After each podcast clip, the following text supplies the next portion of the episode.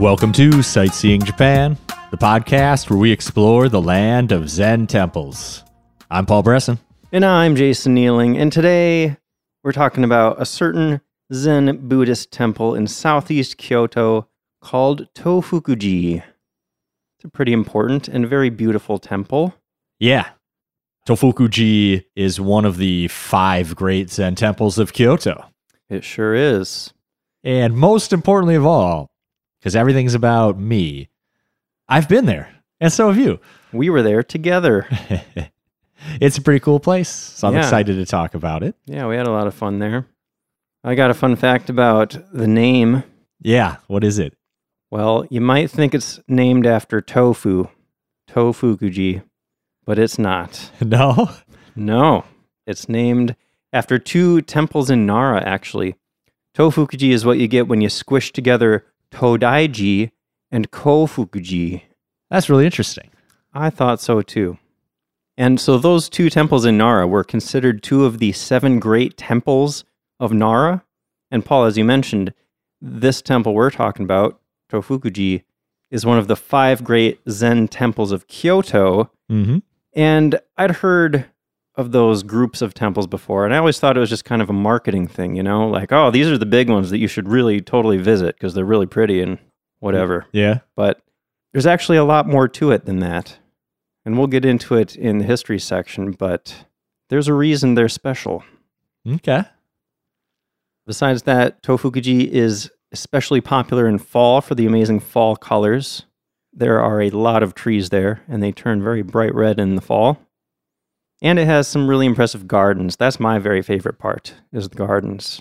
Same here. There's a lot of gardens for one temple, hmm and uh, they're all unique, and some of them are are great. Yeah. And there are a few of them that we're going to spend some time on that are really like surprisingly modern. They don't really look like any other Japanese garden you've seen before. So let's discuss the history of Tofukuji a little bit. Okay. What's the furthest back anything you've got, Jason? I was thinking maybe we'd start in China, actually, Okay. because Tofukuji is a Zen temple, and Zen Buddhism came to Japan from China, where it was known as Chan Buddhism. So during the Song Dynasty, around the 10th to 13th century, Chan Buddhism was the dominant form of Buddhism in China. Mm-hmm. It got so popular, actually, that the government started to get worried. They started thinking, oh man, what if the church starts to threaten the government's power? That's going to be a problem. Like we all saw Game of Thrones, right? Those sparrows, when they start rising up above the government, that causes all sorts of issues. It's not where I thought you were going to go for that analogy, but yeah, I follow you. Did you have something else in mind? No, that was all you. Those sparrows were maniacs, right? Yeah, absolutely. Anyway, so what is a government to do? Well, you just take over the religion. And that's basically what they did. So the emperor offered his support to Zen Buddhism, which gave him influence over how the religion operated. And the Buddhists were basically forced to develop this network of monastic offices. And then the government could use those as conduits to kind of exert their power through the religion across the country. That's clever. Yeah. And then you got the masses of people thinking it's not even the government. This is the temple out here doing things.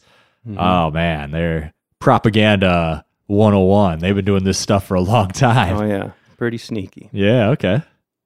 So then in the 12th century, by imperial decree, they created what's called the Five Mountain and Ten Monasteries system. Okay. So in this context, they're using the word mountain to refer to these five big famous temples. Those are the mountains. And then there were 10 more lesser temples below the five main ones. And again, this was a move to solidify the government's power over the religion because they got to choose the priests that would rule over those top five temples. Yeah. I suppose it's easier to control five temples than try to control every temple. Mm-hmm. But if you control the temples that control all the other temples, I see I see what they did there. Exactly. So that's where this five mountain system came from. And before long, that system was brought to Japan by the Hojo Regency, which ruled from Kamakura during the Kamakura period around the 13th century. And the Hojo clan, they were like, man, this five mountain system is working pretty well in China. Why don't we try setting that up here? So they set up a similar thing in Kamakura.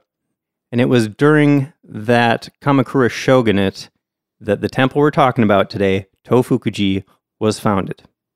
In Kyoto in 1236 by a guy named Kujo Michiie, who was actually the father of the fourth shogun of the Kamakura shogunate.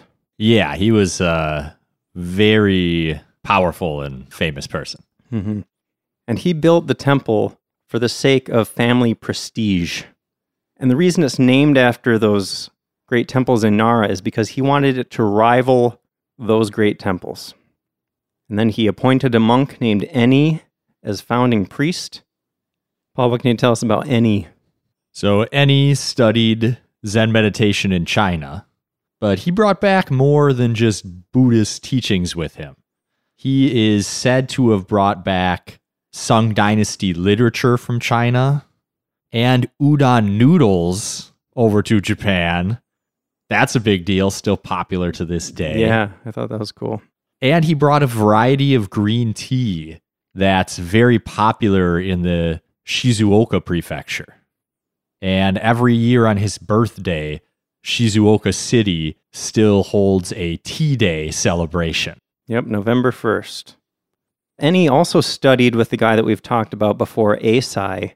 He was a monk we talked about in the tea episode, episode 33, because he played a big part in popularizing green tea in Japan. He also founded Japanese Rinzai Buddhism. He did a lot. Yeah. So after the Kamakura shogunate fell, the Ashikaga shogunate took power, and they saw that five mountain system that was all the rage in the ruling class. And they were like, man, let's set this up in Kyoto too. So they set up five mountain system in Kyoto and included Tofukuji as one of those five. So that's what it means when we say that Tofukuji is one of the five great Zen temples in Kyoto. Yeah, so it's long been supported by the government. Yeah. It makes it uh, made a successful temple over the years. Mm-hmm. So in its final form, this five mountain system, there were three tiers essentially. You had Kyoto's five mountains, also known as the Kyoto Gozan. Those were at the very top. And then we mentioned Kamakura had their five mountains. Those were below the Kyoto ones. And then you had Jissetsu, which means 10 temples. But over time, that actually became more like a class of temples. So there weren't necessarily exactly 10 of them. It was just kind of a, a level of temples beneath the five mountains. Yeah. So this five mountain system, like we've, we, this is a very brief overview that we talked about, but I thought it was super interesting, and you could spend a lot of time digging really deep and seeing how this stuff was kind of constantly changing and morphing over time. You know, it wasn't like we set this system in place and it stayed the same for a thousand years. You know, depending on how the government wanted to set things up, there were different temples that would be brought into those top five, and a lot of interesting stuff going on. Yeah. Right. I suppose if a temple gets too far out of line, uh, you're not in the top five anymore. yeah, the, these guys are now, you know? Yeah. Yeah. Political intrigue uh, gets complicated and uh, interesting sometimes. Yeah. Moving along. So now we have Tofukuji, this temple that we're talking about today. Mm-hmm. One of the most important temples in the country. And it was affiliated with the Rinzai sect of Zen Buddhism, like most of the rest of Kyoto's big five temples. And over the years, the temple burned down several times in 1319, 1334, 1336. Pretty common for old wooden temples around that time. Yep. And it burned down again in the 15th century as well, but each time it was rebuilt according to the original plans. Mm-hmm. The temple was reduced from 70 buildings down to 25 during the Meiji era after the Shinbutsu Bunri, the decree that separated Shinto from Buddhism. So that was a loss that's just They're just gone now. Mhm. But uh, the Buddhist stuff remains to this day. Yeah. And another note I thought was quite interesting is that during the Russo Japanese War, which was 1904 to 1905, the temple area was requisitioned and became a prisoner of war camp for Russians. I thought that was interesting too. I really wonder what it looked like at that time. Like, Yeah, like let's just clear out the temple and throw all our prisoners in there. That Yeah. interesting decision. it just seems so weird imagining like these prisoners walking around in this beautiful temple. It's just such a strange juxtaposition there. It is. It is. I mean, Japan was never known for uh, treating its prisoners of war super well. I have no idea what it was like during that war, but Mm-hmm. That would be interesting if they were just like freely walking around and meditating with the monks. Yeah. Probably not how it was, but I didn't get any more, like, couldn't find any more details on that. Ditto. Uh, also, there was another fire in 1881 that wiped out some more of the buildings. So it's lost a lot of buildings over the centuries. But both the main hall and the Hatto, which is the lecture hall, those were rebuilt in 1917. And then in 1934, a new Buddha statue was relocated there.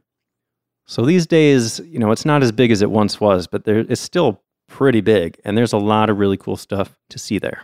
Absolutely.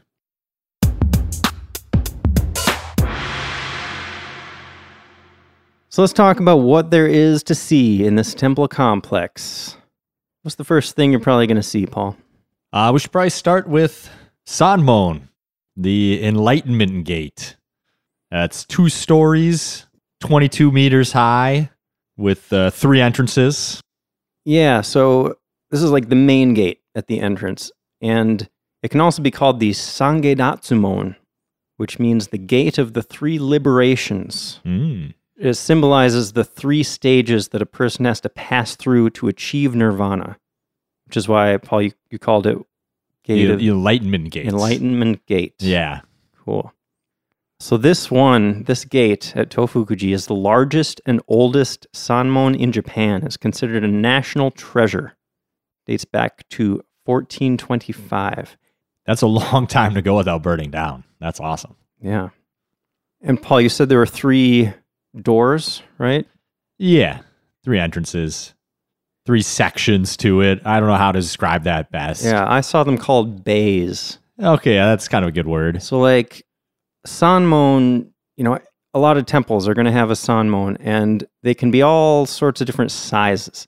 But the more important a temple is, the bigger the sanmon is going to be. So, did you say it was two stories tall? Yes. And then there are the five of those bays, but only the middle three are actually open so you can walk through them. hmm But five bays, that's like, that's a big sanmon. Yeah, it's really big. Yeah, I said two stories, but it's 22 meters. Like, that's really high. Yeah. And there are like these big pillars in between each bay that kind of separates them. It's pretty Yeah. impressive looking. For a wooden structure, I'd say it's massive. hmm Did you see what's on the top floor? No? It has several Buddhist statues that date back to the Heian period, around Ooh. a thousand years ago. wow. you can't normally go up there, but there are actually special viewing dates when you can go up there. So Yeah. something to check on if you're interested in doing that. Uh, most recently, it was open from October 18th to December 5th of 2021. Okay. That's cool. Yeah. Next up, we've got the Hondo or main hall, which is a more recent structure dating from 1934. And it's even bigger than the gate.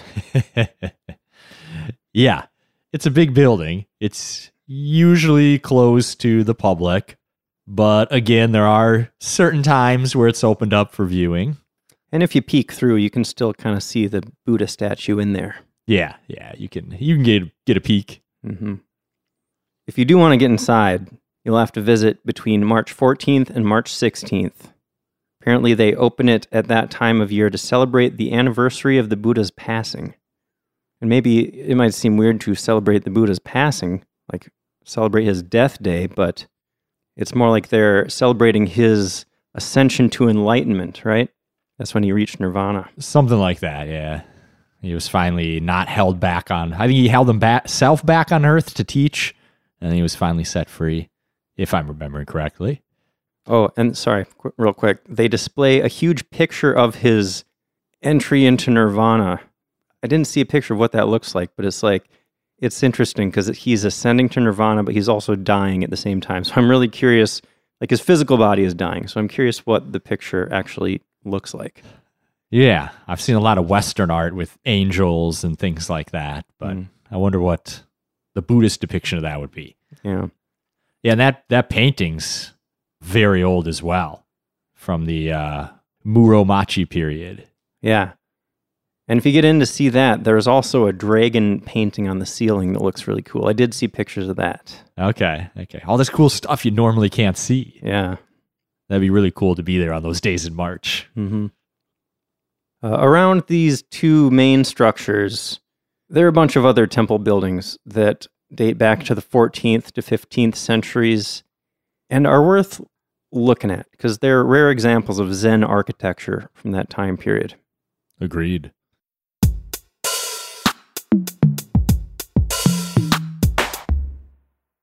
So the place I think makes Tofukuji the most unique is the Hojo, Yeah. which is the abbot's quarters.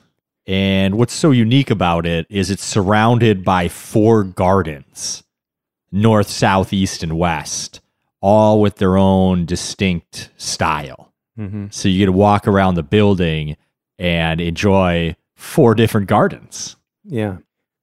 Before we get into the specifics of the garden, I have uh, a couple of things I want to point out. Mm-hmm. One is that most areas of the temple are actually free to access, but this Hojo with its gardens, this is one area that you actually have to pay to get into. It's 500 yen to get in or 300 for children, and it's 100% worth it. Like if you go to Tofukuji, just pay to get into the Hojo. Like it's it's amazing. This is my favorite part of the whole place. Yeah, I totally agree. I was actually thinking about these entry fees a lot because, you know, that came up when I was doing my research back into this. I remember paying these and this was the day we saw Tofukuji was the day we went on the philosopher's walk and we saw a bunch of different temples. I remember thinking at the start of the day, like, oh, I've got so many coins. I've got all these 500 yen coins and 100 yen coins, and they were gone so fast because every temple, it's like, you know, 300 yen to get in, or 500 yen to get in this, or 400 yen to cross the bridge. And it really starts adding up. Like, before I knew it, we were halfway through the day, and I'd spent like 25 bucks on like getting in and around temples Mm-hmm. which I guess surprised me. Like in my head, I wasn't thinking it was going to be that much. Totally worth it though. Like looking back on it, I wouldn't want to have saved four dollars back then and like miss something on my once in a lifetime chance at this temple. Yeah. And it's still like way less expensive than a ton of other tourist stuff you could be doing. But that was something that I remember thinking about at the time. Like it surprised me how much that added up if you're going to a whole bunch of different temples. hmm I've noticed that in a lot of different places in Japan. Like there's so many touristy type places that you go to where there are a bunch of buildings that you can get into. And each time you go into one, it's like, oh, you know, 100 yen, 200 yen to get into each one. That's no big deal. But yeah, it does add up. Yeah, and the train's 200 yen, 300 yen here or there. And then you grab a snack from the konbini and then you get a drink out of the vending machine and like you've spent 50 bucks real quick all of a sudden. You Yeah. know, totally worth it though. Yeah. That's my tangent. It's a good thing to point out. Uh, another thing I wanted to mention before we get into these gardens specifically is the guy that designed them. Yeah. A really interesting guy. Yeah.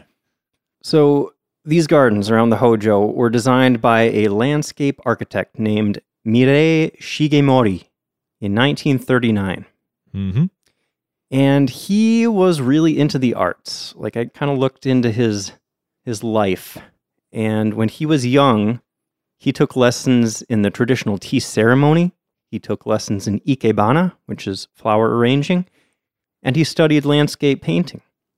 He studied at the Tokyo Fine Arts School, and he was even planning to open a school of Japanese culture when the Great Kanto earthquake hit Oh, wow. and ruined his plans. oh, wow. Yeah. But eventually he got into designing gardens, and he had a really interesting philosophy. I thought, Okay. about gardens. So he wanted to create a hybrid style that used old traditional techniques Mhm. and combined those with modern ideas, including those from the Western modernist movement that had been making its way into Japan in the 1920s and 30s. hmm So, you know, most Japanese gardens you look at in Japan, they're kind of based around the same types of ideas. You know, there are these prescribed ideals of how a Japanese garden is supposed to be put together. But he thought that the art form should kind of try to move into the future and he he was more interested in like innovating and inventing new ideas about what Japanese gardens could be about. I have a fun quote. He said that he thought they should, quote, emulate their way to invention rather than the results achieved.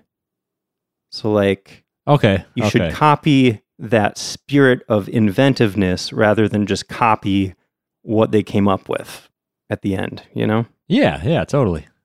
So you can really see that innovation in these gardens at Tofukuji, I think. And designing these gardens at Tofukuji was actually his first major work in garden design. And he was so excited about working on such a prestigious project that he offered to do it for free. Yeah, but he got something in return. What's that? The monks at Tofukuji promised to pray for his soul now and forever. Sounds to me like he wasn't the greatest negotiator, but maybe that was uh, worth something to him, I guess. he also got his name uh, tied to such a prestigious temple. That's true. Although that's interesting. Yeah, it's his first major work of garden design, but it's widely regarded now as masterpieces. Yeah, So his style really just worked right from the beginning. definitely. And he went on to design over 200 gardens in his life. So maybe he's a great negotiator after all. I hope he got paid for most of the other gardens. Yeah, hopefully. I'm always impressed by like artistic people. They're like, "Oh yeah, I draw and I play five instruments and I sing. Uh, you know, I've been trying my hand at sculpting lately." And I'm just like, "Man, like some people do everything." Yeah. Okay, so let's talk about the gardens. Okay. Which cardinal direction do you want to start with? South? Okay. I feel like the South is probably the most famous. I didn't know there was a ranking. I don't know. I feel like that's the one you might see the most pictures of. Hmm. Uh, it's more of a traditional Zen garden with a sea of raked sand and rocks arranged to represent sacred mountains. Yeah, so you might have an idea in your head of what a Zen garden looks like. You know, they make little little tiny like tabletop Zen garden kits that you can buy and they all have a few rocks that you can place in there and then they got the sand and a tiny little rake, right?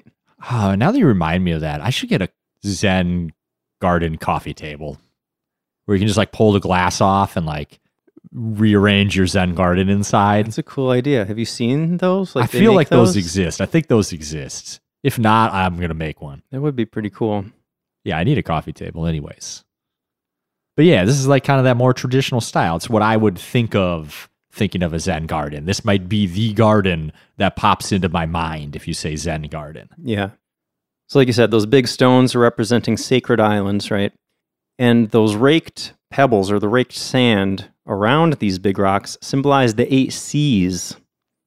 You may remember from our Japanese gardens episode that most Japanese gardens involve water in some way. And if they don't involve water, there might be something symbolizing water. And that's what these raked pebbles do. It's maybe most obvious if you look at the actual stones that are sticking up. Like they'll have the pebbles raked in a circle around them that kind of looks like water ripples expanding out from the stone. Mm-hmm. Or waves breaking on land. Mm-hmm. Yeah, this uh, garden is worth sitting down and taking a break and just contemplating the garden for some time Yeah, in a Zen like way. totally. Getting a Zen kind of headspace. Yeah. So most of it is those raked pebbles, but there is actually an area kind of back in the corner where there's some green going Mhm. on. Uh, there are these five little mossy hills that symbolize the Kyoto Gozan, those five great Zen temples that we talked about, of which Tofukuji is one. I like how they're promoting themselves in the in the garden. Yeah. yeah, no, that's cool. Okay, Paul, you want to go to the east side? Yeah, sure. So, the east side, the east garden, you're going to see more raked pebbles. And you're going to see stones coming out of those raked pebbles. Mhm. But these ones are less natural looking. Like most gardens in this style have very natural looking stones. You know, you don't want to look like humans have been involved in shaping this stone. But the ones in this east garden are pretty much perfect cylinders. They don't look natural at all. Yeah, clearly man-made. And why is that, Paul? because they were originally the foundation pillars for the temple's latrine. That's right. And the abbot of the temple had specifically asked the garden designer Shigemori to reuse various materials in his design. Because according to Rinzai Zen beliefs, nothing should be allowed to go to waste. I thought that was really cool. And I did not realize that when we went there. Yeah, I mean, it looked like an old thing he built around, but like I didn't know the story at all. Mm-hmm. And I didn't know it was from the latrine. Yeah. and he arranged them in a specific way, too. And this is another thing that I did not realize when we were there, although it's kind of obvious looking back at pictures and stuff. He arranged these pillars to represent the constellation Ursa Major, aka the Big Dipper. yeah. I uh, missed that one too. I mean, looking at it, the Big Dipper's pretty well known in our culture too, but I just, I looked at it, I didn't see Big Dipper, or at least that didn't click in my head Yeah. because I was thinking about a Zen temple. I wasn't thinking about constellations. But looking back at it now, like, oh, yeah, Pretty cool. that is cool. I think we should swing around to the North Garden next. Let's do it. This is actually my favorite of the four gardens. I knew it would be Why? because you're a moss guy. I am. I am a moss guy. So I love the moss, but I also love the pattern. I just think it's really cool. And this is where maybe that modern influence is most apparent. I, yeah, I, I'd say that that's true. So when you see this garden, it's going to look like a checkerboard, basically. The squares are maybe around six inches wide. Yeah, Somewhere it's around there? six to eight, maybe something like that. And so half of the squares are flat stone, and then the other half are covered in moss. And these stones are actually another recycled material. These used to be paving stones at the entrance of the temple. Yep. And another part which makes this even cooler, to me at least, is the moss is kind of thick. So like the moss squares kind of rise a little bit above the stone squares. So there's level differences too, which adds depth to the image or I don't know how the best way to describe that, but it Yeah. gives it a little extra look. Yeah, they're kind of like rounded, like they're uh, like little pillows, little moss pillows. Yeah, it looks comfy. hmm And I really love how on the edges of the checkerboard pattern, it's like the pattern starts to break down. The squares kind of start to fade into moss, and you see this less of the stone squares, and it's just this cool fading effect. I don't know how to That's- describe it. That's a great point. I think that's what part of what makes this garden hit so hard is that it blends the cut stonework of the square slab, which is very clearly man made, with then the rounded moss and then it fades out at the end. It's like the in and out of modernity versus nature. Yeah, it's kind of, it brings to mind the idea of wabi sabi. Yeah. right? The idea of impermanence and imperfection and transience. You know, nothing is permanent. Nature always, uh, I don't know, breaks down what man has made. Yep. Entropy symbolizes entropy, perhaps. Yeah. Well, that leaves the West Garden. Yep, And we got another checkerboard pattern. we do. But this one is including bushes, so it's a much bigger pattern. Yeah. They're azalea bushes, and they're trimmed super neatly into perfect squares. Mm-hmm. They're actually supposed to represent rice fields. And then the other squares in between the bushes are made up of those little pebbles, like the raked pebbles. Mhm. Like they're the same kind of pebbles as the raked pebbles, but these ones aren't actually raked. Okay. Yeah, you can't see them as well because the bushes are a couple feet high. Yeah. So you just kind of see the pattern of the bushes uh, with the negative space between them. Looks really cool. Yeah. And if you go around May to June, you can actually see the azaleas bloom in those bushes. So there's like a lot of pink kind of splattered across them. It looks pretty cool. Yeah, yeah. You just showed me the picture of that. The way they bloomed is like really, really cool. Yeah. Paul, which garden is your favorite? Did you say? Um, I didn't, but probably I'll say the South Garden because I don't want to. I don't want to be the same as you. but the North Garden's really cool too. Definitely the South and the North uh, stand out a little bit more for me Hmm. than the other two. I'd say the north is my favorite. The east is my second favorite. Okay. Oh, I have some pictures from that one that I really like. Well, good, good. We can't agree on everything. All right. This would be boring. So, probably the next most famous thing Tofukuji has is the Tsutenkyo Bridge. Yeah, that translates to the bridge crossing heaven. It's called that because it stretches 100 meters across a valley that's just filled with Japanese maple trees, around 2,000 of them. Yeah. In summer, you get this huge, lush green view. And then, of course, in the fall, when all the leaves turn that bright red maple color, it's unbelievable. Yeah, that's really one of the main attractions at this temple is if you go in the fall, you walk across the bridge and you look out at all the incredible fall colors. So, we were in Japan in the fall. We were. We were at Tofukuji in the fall. Yes. But we were very early November, and some of the trees were just starting to turn. Yeah, we were maybe like a week early for the very peak season. But when we were in the mountains later on, we saw some really uh, great fall colors. Yeah. I mean, this was kind of early in our trip, right? We were probably still in Japan a week later. Yeah, yeah, We just weren't at this temple. right, right. But yeah, even when we went, I would say the views were pretty incredible. Yeah, absolutely. So I will post some pictures on Instagram and Facebook if you want to look at those. I did see someone say that if you go any other time of the year besides the fall, this area is skippable. Yeah, I mean, there's other places on the temple grounds that you can see the trees from. You Yeah. don't necessarily have to go over the bridge. It's probably the best view of the trees. Yeah. And I think, I mean, one main reason that people might think this is skippable other times of year is because this is another part that you actually have to pay to get into. Yeah, yeah.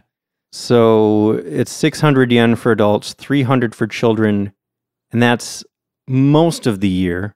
But then during that peak season between November 10th and 30th, then it's a thousand yen for adults, but still 300 for children. Oh, wow. I didn't know that. Yeah. Okay. And So- I, I was kind of complaining earlier, maybe I wasn't trying to, but I might have been complaining earlier about spending all the money. Another note is though, it's going to the temple. So like if I'm spending five, six, ten bucks here or there, it's going to preserving this great historical site. Couldn't really be money more well spent. That's a good point. Oh, another thing I wanted to point out here if you're not going between November 10th and 30th, that peak season, there is actually a combo ticket that you can get to save a little bit of money. It gets you admission to everything in the temple that has a price attached to it. So the Hojo with those gardens, the bridge, and then the Kaisando, which we'll talk about in a second. That combo ticket is a thousand yen for adults or 500 for children. Yeah, that's a good deal if you want to see everything. Yep. Okay, so once you cross this bridge and you've taken your time looking at all those pretty trees, I paid a thousand yen. I'm gonna enjoy these trees. yeah, then you're going to find the Kaisando, or the Founders Hall, which contains a statue of Enni, the temple's first abbot that we Mhm. talked about. And admission to this place is included in the admission to the bridge. It's not a separate fee. You remember the Kaisando, Paul? We went there. I do. There's another garden there. Mm-hmm. there's another checkerboard, but it's a rake sand checkerboard. So they just rake the sand in a checkerboard pattern. But it, it sounds simple, but it actually looks really cool. Yeah. Yeah. It's like, I mean, it's all the pebbles, but it's like half the squares aren't raked at all. And then the of the other half, half of those are raked in a certain direction. And then the rest of them are raked 90 degrees from the way the other ones are raked, if that makes any sense. I spent too long like thinking in my head, how would you rake this garden? Like how would you la- rake this garden and make it perfectly proportioned without leaving any footprints behind? I yeah, I, I took a deep dive in my mind. I would love to see. I think I have actually seen a video of somebody raking, but I want to watch like from beginning to end, maybe a time lapse video, and just see they make it how look the so whole thing easy. takes shape. Yeah. You know, they know exactly what to do. They've done it a thousand times. I also wonder how often they have to re rake it. It's like if it rains hard enough, you would think that the pebbles get kind of messed up. Yeah, it's got to depend on the weather. Yeah. Anyway, yeah. So one one side of this garden has the checkerboard stuff, and then the other side is more of a traditional style garden with like rocks and bushes. Yep. And there's kind of a path that goes in between those two gardens that leads right up to the the building. Yeah.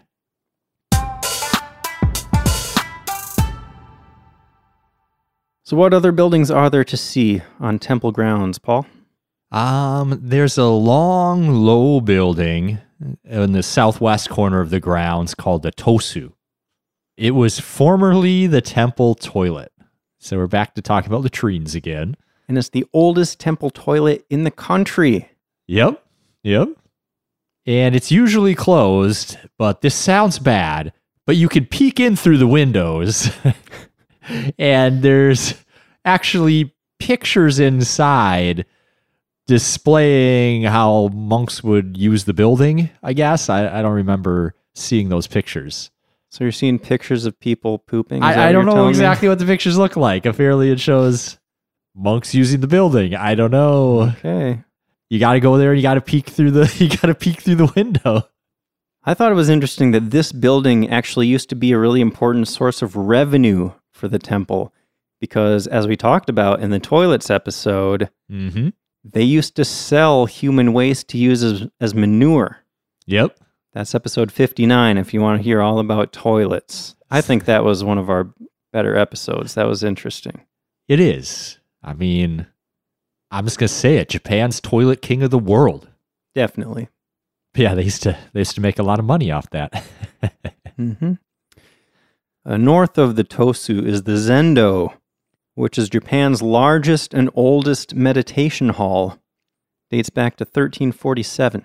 wow, that's so old. Yeah. It's kind of crazy how this one temple has so many of the oldest and biggest and Yeah, it's got the oldest gate, right? Mhm. And it's got the oldest meditation hall. Those are two kind of incredible things there. Yeah. There's also a bunch of sub temples in the area as well. Yeah, 25 sub temples apparently. There used to be as many as 53 actually. I don't know if you found any info on it, but I always kind of wonder like, how do you become a sub temple? Like, what do you got to do? You know, can you set up like a little thing in your backyard near the temple and like become a sub temple? Like, I don't know. I mean, I would think that these sub temples are part of that network that's Yeah. beneath the five main Yeah. Zen temples, you know? And then there's the 10, which is more than 10. Maybe there's other ranks too. I'm not Yeah. really sure. Yeah. That could be it. And then they kind of all tie together. I'm sure they have support systems, like they're all tied in certain ways and help each other out and stuff. hmm So most of these sub temples are closed to the public, but they're still interesting to look at from the outside.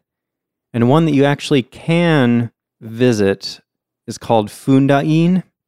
This temple has a garden that was originally designed by a famous landscape painter named Seshu Toyo in the 15th century. Nice. I just love that you can see gardens that pretty much look exactly the same as they did hundreds of years ago, like half a millennium ago. right? Like I love history so much and being able to see something like a garden, like this person thought this and made this a thing hundreds and hundreds of years ago. Like they're just like us, you know, they're different technology or culture at the time or whatever, but they were all human just like us. And it's amazing to see some of the things that people of the past have accomplished. hmm And actually, the garden that you'll see there now is a restoration that was done by Mirei Shigemori, the same guy that uh, designed the other ones at Tofukuji. He's got his hand in everything. Yeah. So for 300 yen, you can actually enter this temple, Fundain, and you can look out at the garden from the inside. And then for another 600 yen, you can get a cup of matcha and a wagashi, which is a little a little sweet treat Nice. you can enjoy with your tea. Sounds awesome. I wonder if you were in Kyoto, how many gardens could you see in a day if you made it your mission to see gardens? Dozens. Yeah. They're everywhere. Yeah, you could probably see 50 plus in one day. Yeah. Man, Kyoto has some really amazing ones too with tons of moss. Yeah. Oh man. Getting all excited thinking about all that moss. Uh, one last thing that I saw about Tofukuji that I thought was really interesting is that around four times a month, they hold Zen meditation sessions for beginners. That's awesome. Yeah, it'll be really fun. But they're in Japanese, so you might have trouble figuring out how that works unless you have a companion that speaks Japanese that can help you out. Okay. So now I'm sure you want to go see Tofukuji. So it's not hard to get there. So if you're in Kyoto already, it's very easy to get to Tofukuji. You just need to get to Tofukuji Station, which is just one stop from Kyoto Station on the JR Nara line, which is two minutes only. Um, it's also a stop on the Keihan main line. So if you're in central Kyoto, you can get there that way as well. And then it's a 10 minute walk from the station to the temple. Yeah. But really, if you're coming from Kyoto Station and you're okay with a, a little more leisurely pace, you could just walk all the way from Kyoto Station to the temple. That's what we did when we visited, right? Yeah. Yeah, it wasn't bad at all. It's only like 20 to 25 minutes walking pace to Tofukuji.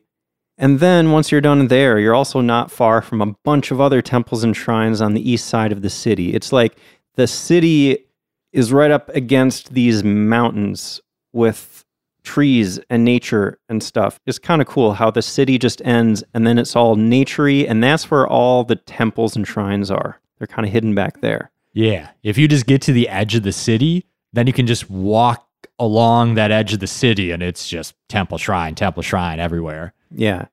So not far from Tofukuji, you'll find Fushimi Inari Taisha. Mm-hmm. We did a whole episode about that.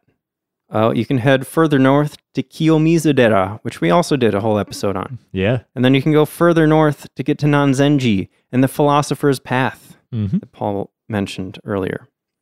So we spent like an entire day walking around that part of Kyoto. And it, I mean, it was a lot of walking for sure, but it was an awesome day. And there are like so many places where you can stop and rest, grab a drink from a vending machine, maybe get lunch at one of the little restaurants over there. Yep. Yeah, I'd enjoyed it more than like seeing one place and then like waiting for a bus and hopping on the bus and going 20 minutes and all that. Just we just kept walking. Just all right, now on to the next place. hmm Another tip I have is if you're going in fall, you want to see those fall colors, I recommend getting there early. Yeah. So when we went, this was Tofukuji was actually the first place we went that day. So it was we got there early in the morning. The crowds weren't bad at all. Yeah. But I've seen pictures where the paths through the temple are just completely packed with people. Like you don't have freedom of movement. You just have to follow the crowd along the path, and it's more of a linear experience. Yep. Good note. And there are also events at Tofukuji. If you want to see what events are coming up, or if you want to find out about those special viewings that happen at certain times of year, the temple's website is tofukuji.jp. The website is in Japanese, but Google Translate does a decent enough job of translating it to English. So, Cool. Yeah. Anything else, Paul? I think that's all I got. Me too. Well, if you want to see some pictures of Tofukuji, I have a bunch that I can post on Instagram. We are at SJP Podcast on Instagram. If you're more of a Facebook person, try facebook.com slash sightseeing Japan podcast. And we would also be very grateful if you could spare a moment to go to wherever you're listening to the podcast, whether it's Apple Podcasts or Stitcher or Spotify, and give us a review. Does Spotify let you review podcasts? I don't really use Spotify personally. Pretty sure, yeah. Well, you should do that. That would be awesome. Paul, what are we talking about next time? On the next episode, it's all about the tea ceremony. Quite a interesting, uh, interesting ceremony. Definitely. I did my research for that one already, and I learned so much. Like, I had a very vague idea of what the Japanese tea ceremony was about, and I gotta say, it was not very accurate. Hmm. My impression of the ceremony. I'd say it kind of is what I thought it was, but so much more too. Hmm. Well, that'll be a fun one. Yep. Thanks for listening. We'll see you next time.